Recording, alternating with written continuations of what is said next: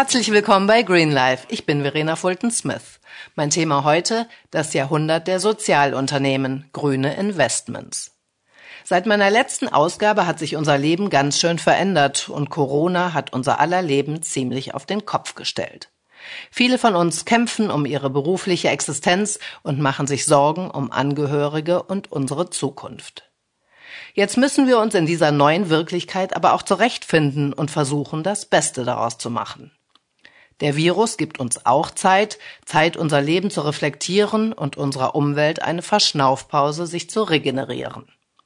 In jeder Krise steckt ja bekanntlich auch die Chance, die Welt und das Leben positiv zu verändern. Dies zeigt sich vor allem darin, einen Gang zurückzuschalten, sich auf das Wesentliche zu besinnen und der Umwelt das zurückzugeben, was wir ihr so selbstverständlich abverlangt haben. Die Finanzmärkte brechen ein, Investitionen werden zurückgefahren, jeder versucht sich und sein eigenes Unternehmen vor dem Konkurs zu bewahren. Die Menschen sind aber kreativ und möchten Hoffnung haben, etwas Neues schaffen. Deshalb beschäftige ich mich heute mit sogenannten Sozialunternehmen und grünen Investments. Was sind aber lohnenswerte Investitionen? Was können wir in einer Krise wie dieser tun, um unsere Zukunft positiv zu gestalten?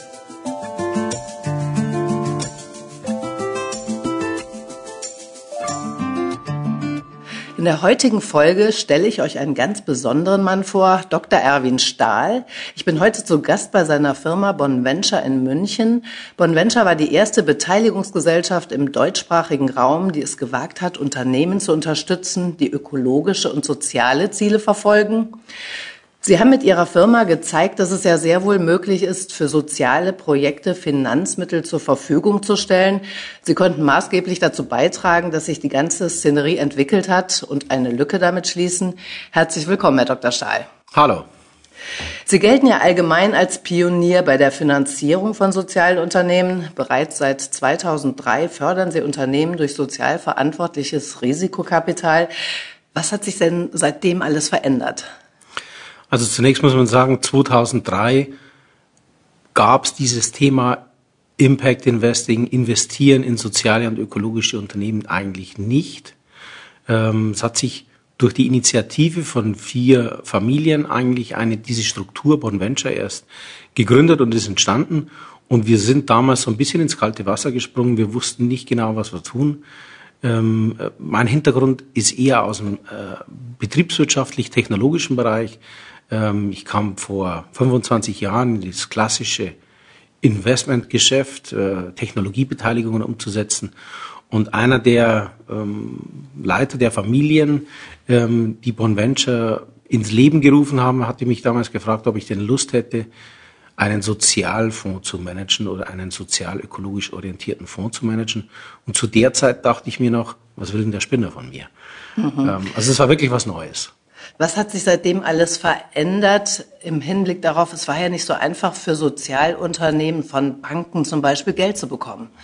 Es war praktisch unmöglich, weil gerade als gemeinnützige Organisation zum Beispiel ähm, krieg, kann ich auf der einen Seite keine Rücklagen bilden im Unternehmen, um zu investieren, um zu wachsen. Ich kriege aber auch kein Geld, weil ich in der Regel keine Sicherheiten habe. Das heißt also, es war zu der Zeit eigentlich fast unmöglich, Geld für soziale, ökologische Projekte, insbesondere wenn sie im gemeinnützigen Bereich angesiedelt waren oder als hybride Struktur aufgesetzt waren, Geld zu bekommen. Und das haben wir zu der Zeit geliefert, konnten wir sehr erfolgreich umsetzen. Was wir getan haben, war schlichtweg einfach nur den Beteiligungsansatz aus dem Technologiebereich auf den sozialen und ökologischen Bereich zu übertragen. Und wir wussten nicht, ob es funktioniert. Die vier Familien haben am Anfang das Geld dafür zur Verfügung gestellt. Wir sind nicht mehr und nicht weniger als ein Intermediär, der zwischen dem Geldgeber und dem Sozialunternehmer steht. Und wir konnten das erfolgreich ähm, zeigen und umsetzen und freuen uns natürlich wahnsinnig, dass gerade in den letzten zwei, drei Jahren, vielleicht vier Jahren, dieses Thema soziale, ökologische Projekte, Organisationen zu finanzieren, sogenannte Impact Investments zu machen, unglaublich an Fahrt aufgenommen hat. Jetzt ist es ja heute eben, wie Sie schon sagten, wichtiger denn je Unternehmen, den Handel und auch die Industrie zu motivieren, umweltbewusster und nachhaltiger zu produzieren. Was sind das für Unternehmen, die Sie unterstützen? Das ist ein sehr breites Spektrum. Und am besten lässt sich das vielleicht anhand der sogenannten Sustainable Development Goals der Vereinten Nationen, die es seit drei, vier Jahren auch gibt. Ähm, das sind 17 Ziele mit einer ganzen Reihe von Unterzielen, ähm, beschreiben, die in dem sozialen und ökologischen Bereich die Probleme, die wir haben, weltweit eigentlich versuchen zu beschreiben und abzudecken. Da geht es um ähm, äh, Bildungsthemen, da geht es um regenerative Energien, da geht es um ähm, äh, Unterstützung von benachteiligten Menschen oder Gruppen äh, und viele andere Dinge. Also die SDGs sind eine gute Beschreibung dieses Spektrums von sozialen und ökologischen äh, Investitionen, die ich machen kann und äh, sind eigentlich mittlerweile auch weltweit anerkannt. Haben Sie da ein Beispiel für uns? Äh, können Sie uns das an einem Firmenbeispiel darlegen? Gutes Beispiel für zum Beispiel das, das Thema oder das SDG Life Underwater ähm, ist ein Unternehmen aus unserem Portfolio namens Follow Food, das der eine oder andere vielleicht aus Rewe oder Edeka auch kennt. Da geht es um tiefgefrorenen Fisch. Ähm, der ist aber als Meeresfisch mindestens MSC zertifiziert ähm, und als Aquakultur mindestens Bio. Follow Food geht aber ein ganzes Stück darüber hinaus und hat zum Beispiel als erstes Unternehmen den sogenannten Tracking Code, den ich auf jeder Packung finde und wo ich nachgucken kann, wo der Fisch gefangen wurde, zu welcher Zeit er gefangen wurde, ähm, äh, eingeführt. Viele andere sind dem gefolgt und machen diesen Tracking Code jetzt auch auf ihre Packungen. Die gehen aber ein ganzes Stück weiter, dass zum Beispiel der Dosentunfisch den Follow Food anbietet, nur handgeangelt von den Malediven kommt, in Kombination mit einem Fair Trade Projekt. Ähm, insgesamt ist Follow Wobei Food kurz, äh, das muss dazwischen gehen, Malediven sind ja wahnsinnig weite Transportwege jetzt auch wieder, spricht ja wieder auch ein bisschen gegen äh, Klimaschutz, solche weiten Transportwege in Kauf zu nehmen ich krieg Thunfisch einfach nicht am Bodensee. Das ist richtig. Das muss ich berücksichtigen. Das heißt also, wenn ich ähm, Thunfisch tatsächlich kaufe als Konsument, muss ich mir dessen bewusst sein. Ähm, aber ich kann natürlich einiges tun und letztendlich den arbeitenden Menschen vor Ort auf den Malediven auch einfach gute Bedingungen, gute Arbeitsbedingungen und eine Wirtschaftskraft liefern. Was hat Sie denn jetzt an deren Geschäftsidee Follow Food überzeugt? Das ist die Ausrichtung, nicht nur auf den reinen Profit zu gehen, sondern zu sagen, wenn ich einen Fisch in entsprechender Qualität nicht bekomme, dann kaufe ich ihn nicht und verkaufe ihn auch nicht. Das heißt also, es ist nicht alles dem, der Doktrin der Gewinnmaximierung unterworfen oder der Umsatzmaximierung, sondern tatsächlich nur wenn ich ein wirklich gutes Produkt, ein transparentes Produkt kriege. Und das ist die Maxime bei Follow Food. Ich bin immer sehr, sehr transparent. Ich weiß, wo der Fisch herkommt. Ich weiß, äh, was damit gemacht wurde, wie er behandelt wurde oder ob er behandelt wurde. Und das ist, glaube ich, ein ganz wichtiger Punkt. Es gibt eine ganze Reihe von anderen Aktivitäten und Aktionen, die Follow Food ähm, angestoßen hat oder als erste ins Leben gerufen hat. Beispiel ist erste Süßwasserfischzertifizierung mit MSC. Hat bisher keiner gemacht. Wie wichtig wäre es insgesamt, auf Produkten für mehr Transparenz zu sorgen? Sie haben das gerade schon angesprochen, damit der Kunde weiß, auf was er sich einlässt. Also sprich Fangmethoden, Transportwege, Verpackungsdatum und so weiter auf den Produkten zu vermerken, um bei den Kunden eben auch Vertrauen zu gewinnen.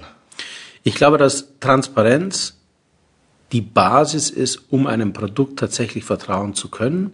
Ich muss zumindest die Möglichkeit haben zu wissen, woher das Produkt kommt und in welcher Art und Weise es gefangen oder behandelt wurde.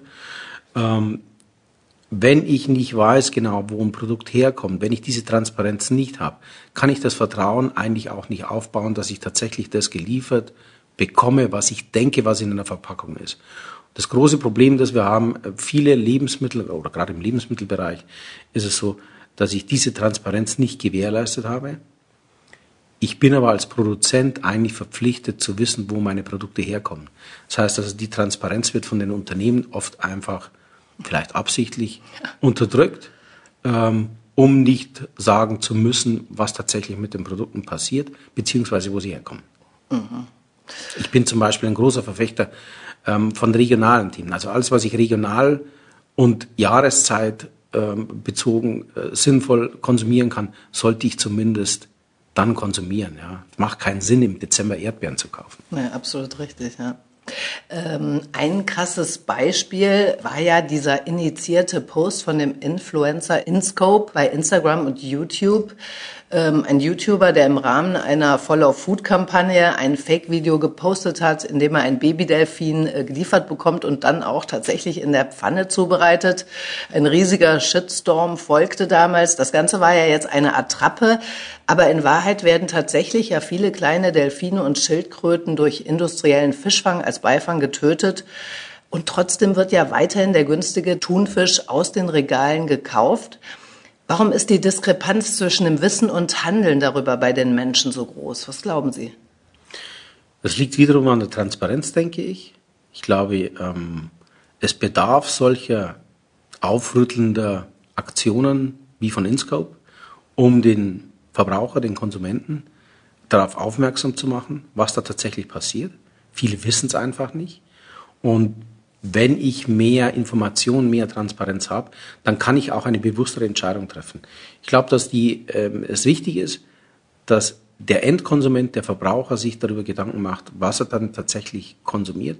Das heißt also, die jeweilige Entscheidung versucht, möglichst zu hinterdenken, ob das Sinn macht, einen Dosentunfisch, von dem ich mit vielleicht an, an, mit hoher Wahrscheinlichkeit annehmen kann, dass irgendwo ein Stück ähm, Delfin drin hängt, ob ich den kaufen soll oder ob ich dann vielleicht doch zu dem etwas teureren Produkt, von dem ich mir sicher bin, dass es nicht so ist, ob ich das kaufe. Was halten Sie von solchen Kampagnen? Sollte auf Produkten denn auf tierfeindliche Fangmethoden hingewiesen werden? Ich glaube, dass es wichtig ist, dass die Transparenz da ist. Wenn es mir, ich sage mal gelinde gesagt, egal ist, ob ich ein Stück Delfin in meinem Thunfisch habe oder nicht, dann ist es in Ordnung. Also es ist jedem seine Entscheidung. Jetzt muss ja die Wirkung einzelner Kampagnen, aber auch der soziale oder ökologische Erfolg der Unternehmen irgendwie messbar sein. Wie wichtig ist dieser Wirkungsmechanismus? Der Wirkungsmechanismus ist jetzt bei unseren Beteiligungen und, und ähm, Portfoliounternehmen für uns eigentlich der wichtigste Maßstab, den wir anlegen, wenn wir uns neue Beteiligungsmöglichkeiten ansehen. Das heißt, für uns steht diese sogenannte Impact-Analyse im Vordergrund ist das, The das Thema oder das Geschäftsmodell eines Unternehmens, ähm, zahlt es tatsächlich ein auf ein sogenanntes SDG, ein Sustainable Development Goal, ein soziales, ökologisches Problem? Und wie ist dieser positive Effekt am besten zu bewerten, zu messen? Wir machen das, indem wir für diese Problematiken ein oder für diese, für diese Wirkungsmessung die sogenannte Theory of Change heranziehen wo wir eben Output-Indikatoren, Outcome-Indikatoren und Impact versuchen zu messen und zu bewerten. Wie, ähm, damit jeder uns versteht, äh, die CO2-Bilanz der Unternehmen muss ja berechenbar werden am Ende. Wie wird das denn genau gemacht? CO2-Bilanz zu berechnen von Unternehmen oder von Produkten ähm, muss man differenzieren. Von Unternehmen gibt es jetzt mittlerweile ein paar innovative Ansätze, wie ich tatsächlich meine CO2-Bilanz messen kann und auch eine Beratung dazu, wie ich die reduzieren kann. Da gibt es also ein paar Startups, die sich mit dem Thema auch beschäftigen.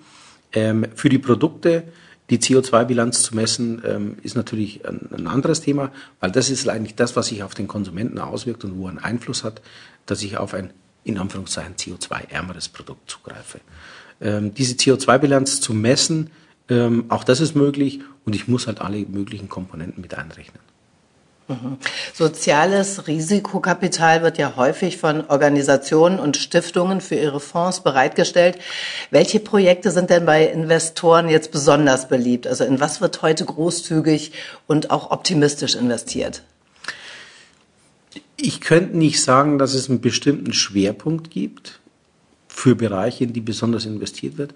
Ich kann nur die Beobachtung, äh, oder ich habe die Beobachtung gemacht, dass gerade die jüngere Generation von eher vermögenden Familien sich des Impact-Themas besonders annimmt, eigentlich nur noch in Impact-Projekte investieren wollen und ein klares Bedürfnis ist von deren Seite, ähm, dass wir uns diesem Thema annehmen, ähm, sei es Bildung, sei es benachteiligte Menschen, sei es regenerative Energien, sei es Life Underwater, ähm, was auch immer. Also der, der, die Möglichkeiten sind sehr vielfältig. Es gibt viele Projekte, viele Projektanfragen.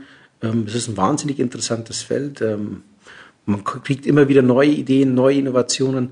Also den Menschen fällt sehr viel ein.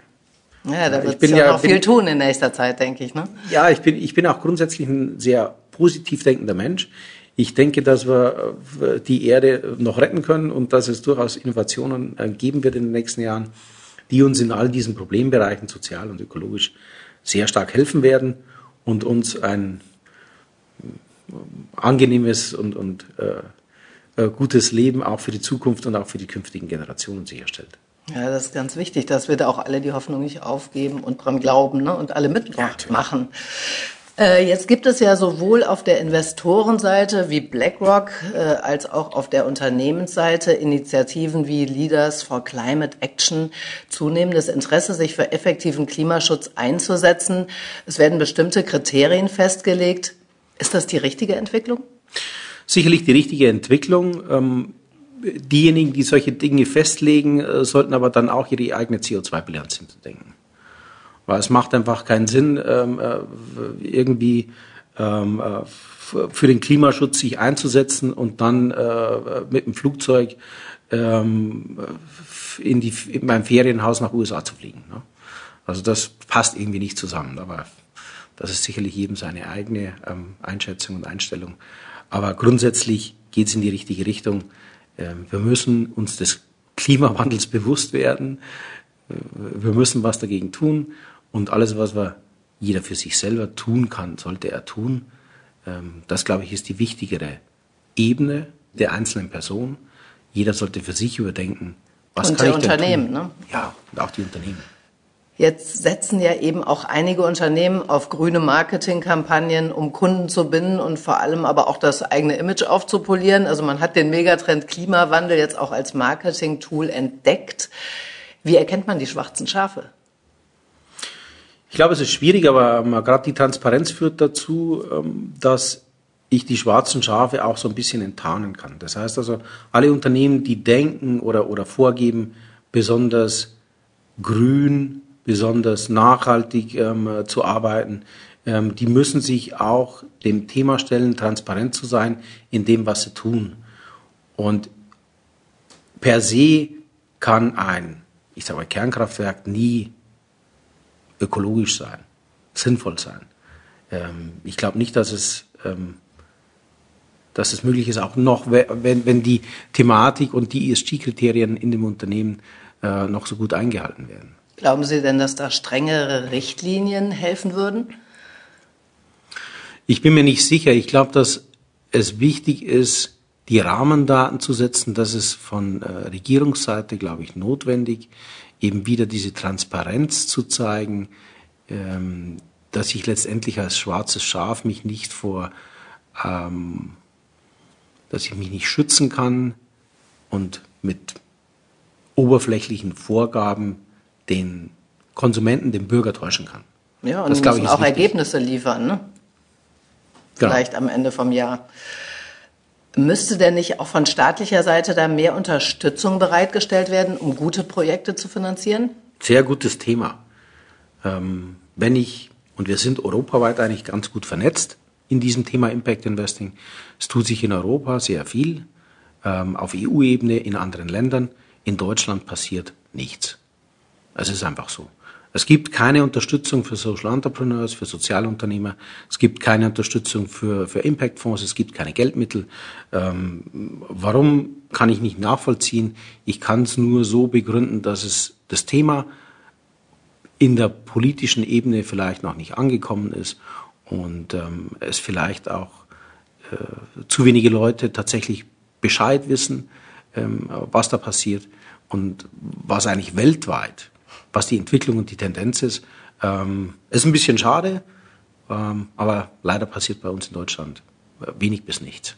Welche gesetzlichen Rahmenbedingungen wären denn notwendig, um Unternehmen zu mehr ökologischer Verantwortung zu bewegen?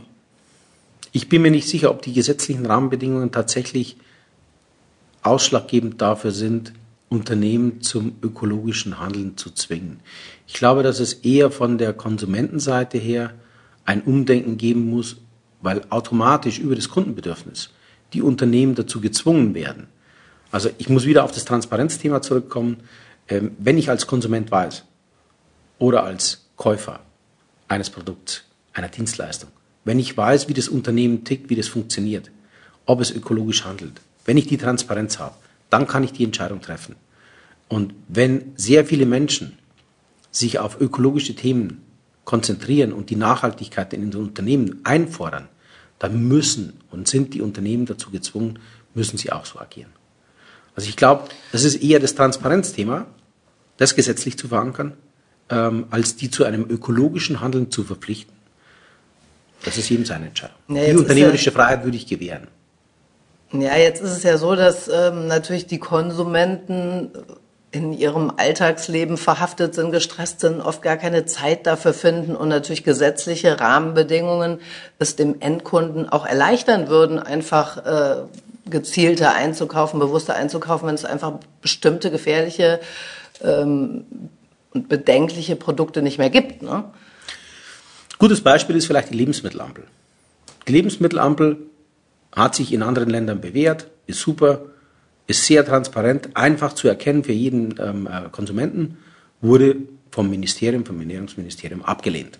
Wird nicht eingeführt. Warum? Naja. Warum? Ich kann es nicht sagen, aber vielleicht kann, kann man sich denken. Also da ist der Einfluss der Industrie vielleicht einfach sehr groß. Ja, und so viele Lobby, Altlobby-Kräfte noch im Spiel, ne, die da meine, auch noch sehr viel Geld verdienen, muss man sagen. Es gibt da viele Themen, ähm, äh, gerade auf Regierungs- und Gesetzgeberseite, die anzugehen wären. Ähm, das sind im Finanzbereich zum Beispiel auch das Thema der nachrichtenlosen Bankkonten. Das heißt also Bankkonten, auf die keiner mehr zugreift, die ähm, sind entweder verzogen, verstorben, ähm, die Kontoinhaber, und diese Gelder ruhen auf den Bankkonten.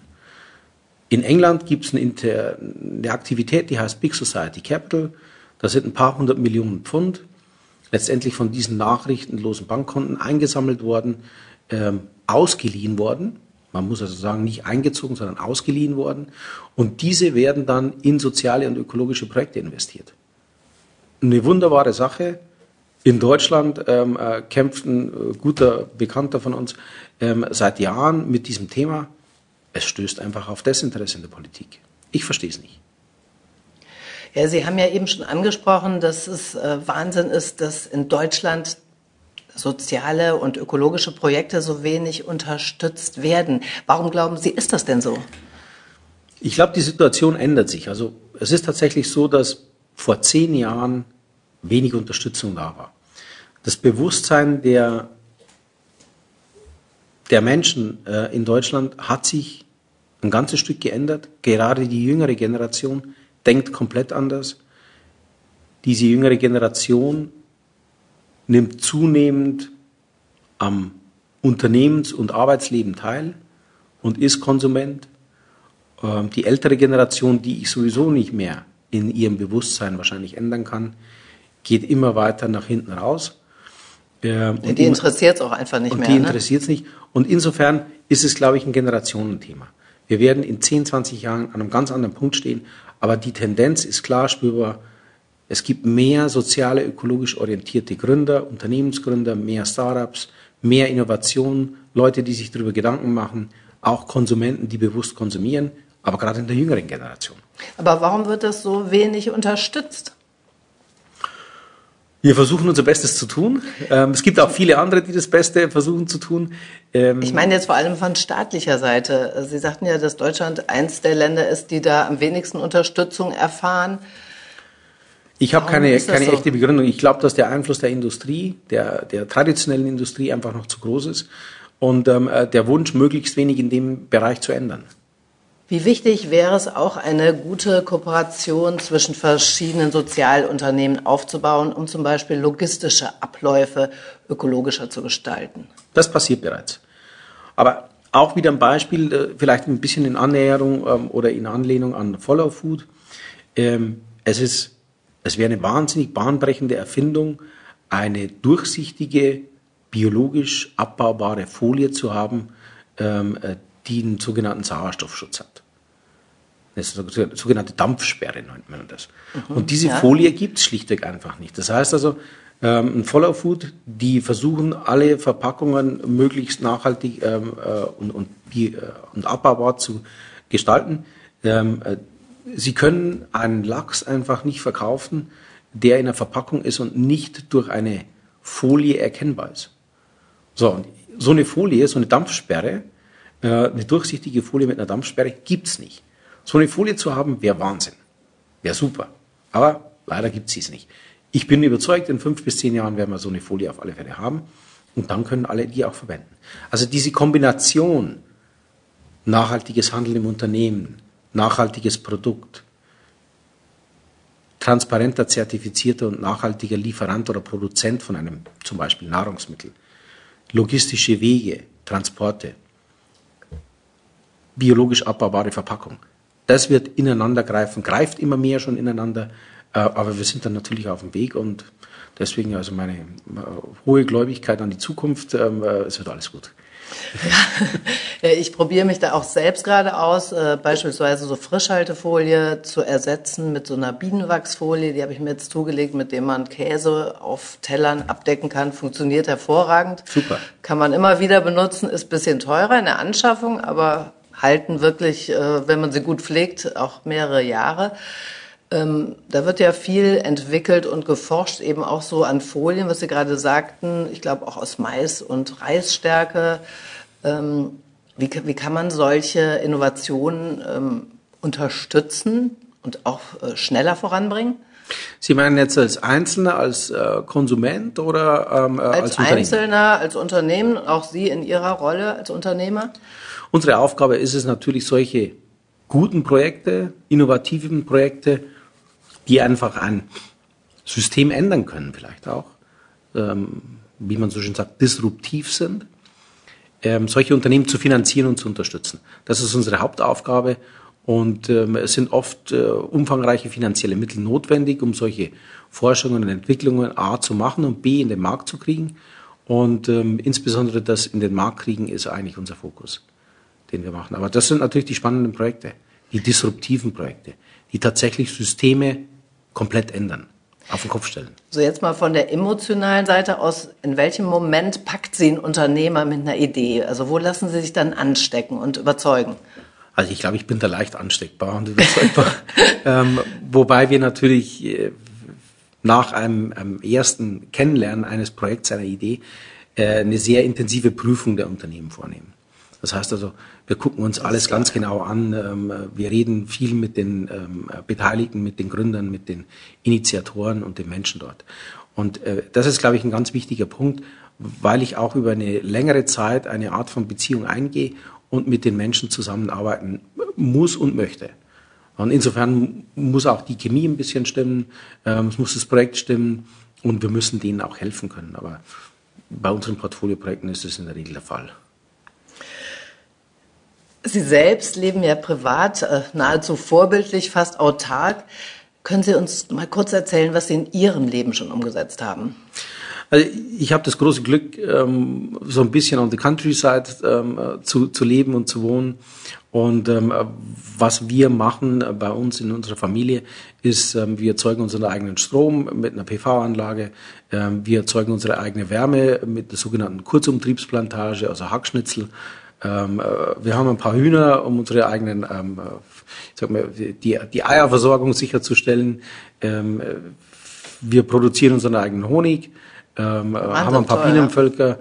Ähm, ja, das sind so die, die Aktivitäten, bauen unser eigenes Gemüse an, ähm, haben dazu eine Tiefkühltruhe und können uns da eigentlich das ganze Jahr davon ernähren.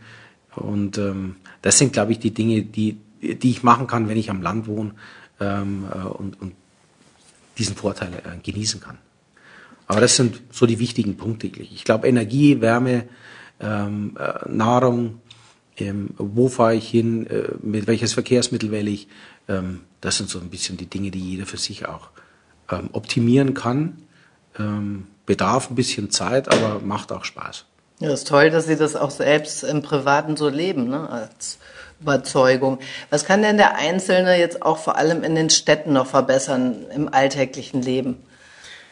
Ich glaube, es ist für jeden oder sollte für jeden wichtig sein, seine eigene Entscheidung, wenn ich was kaufe, wenn ich was erwerbe, einfach zu überdenken und nachhaltig zu handeln. Das ist ein ganz wichtiger Punkt. Also einfach bewusste Entscheidungen zu treffen. Ähm, sollte auch jeder seine Meinung äußern, gerne auch politisch aktiv werden. Ähm, politisch aktiv werden bedeutet ähm, auch schon einfach mal zur Wahl zu gehen und ähm, sich für die Partei zu entscheiden, von der ich denke, ähm, äh, dass sie meine eigene Ausrichtung am besten wiedergibt und verfolgt. Ähm, und vielleicht sollte auch jeder einfach nachdenken, was ich wirklich brauche. Also wie viel kriege ich tatsächlich ähm, äh, an Meinung eingeflößt von außen, ähm, von guten Marketingaktivitäten ähm, äh, und sich intern zu überlegen, was brauche ich denn wirklich. Ja. ja. das ist ein ganz wichtiger Punkt, selbst mal zu reflektieren und auch in die Reduktion zu gehen. Ne? Man braucht einfach nicht äh, zehn verschiedene Oliven und Butter und es ist ja egal, bei welchen Grundnahrungsmitteln eine Vielfalt vorhanden, die eigentlich auch jeden Einzelnen oft überfordert. Ne? Reduktion ist ein wunderbares Wort. Ja. Jetzt ist es ja Ziel, möglichst viele Privatpersonen und Unternehmen dazu zu bringen, ihr Verhalten, ihren Konsum und ihre Produktionsweise zu verändern und die Entwicklung und Verbreitung ökologischer Innovationen voranzutreiben. Was möchten Sie den Menschen hier bei Green Life noch mit auf den Weg geben? Ich bin der Meinung, dass es von politischer Seite her immer mehr Leute gibt, die aufpassen auf immer weniger Leute, die arbeiten, was ich für schwierig finde. Also es geht nicht in die richtige Richtung.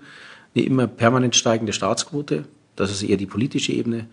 Für die private Ebene einfach, ähm, die Menschen sollen positiv denken, die Menschen sollen versuchen, nachhaltig zu handeln, sich zu überlegen, was sie tun, was sie machen ähm, und sollen möglichst die auch in ihrem eigenen Tun und Handeln und Konsumieren die Unternehmen unterstützen, von die wirklich transparent sind und die uns in unserem Leben und für die Welt ein Stück weiterbringen.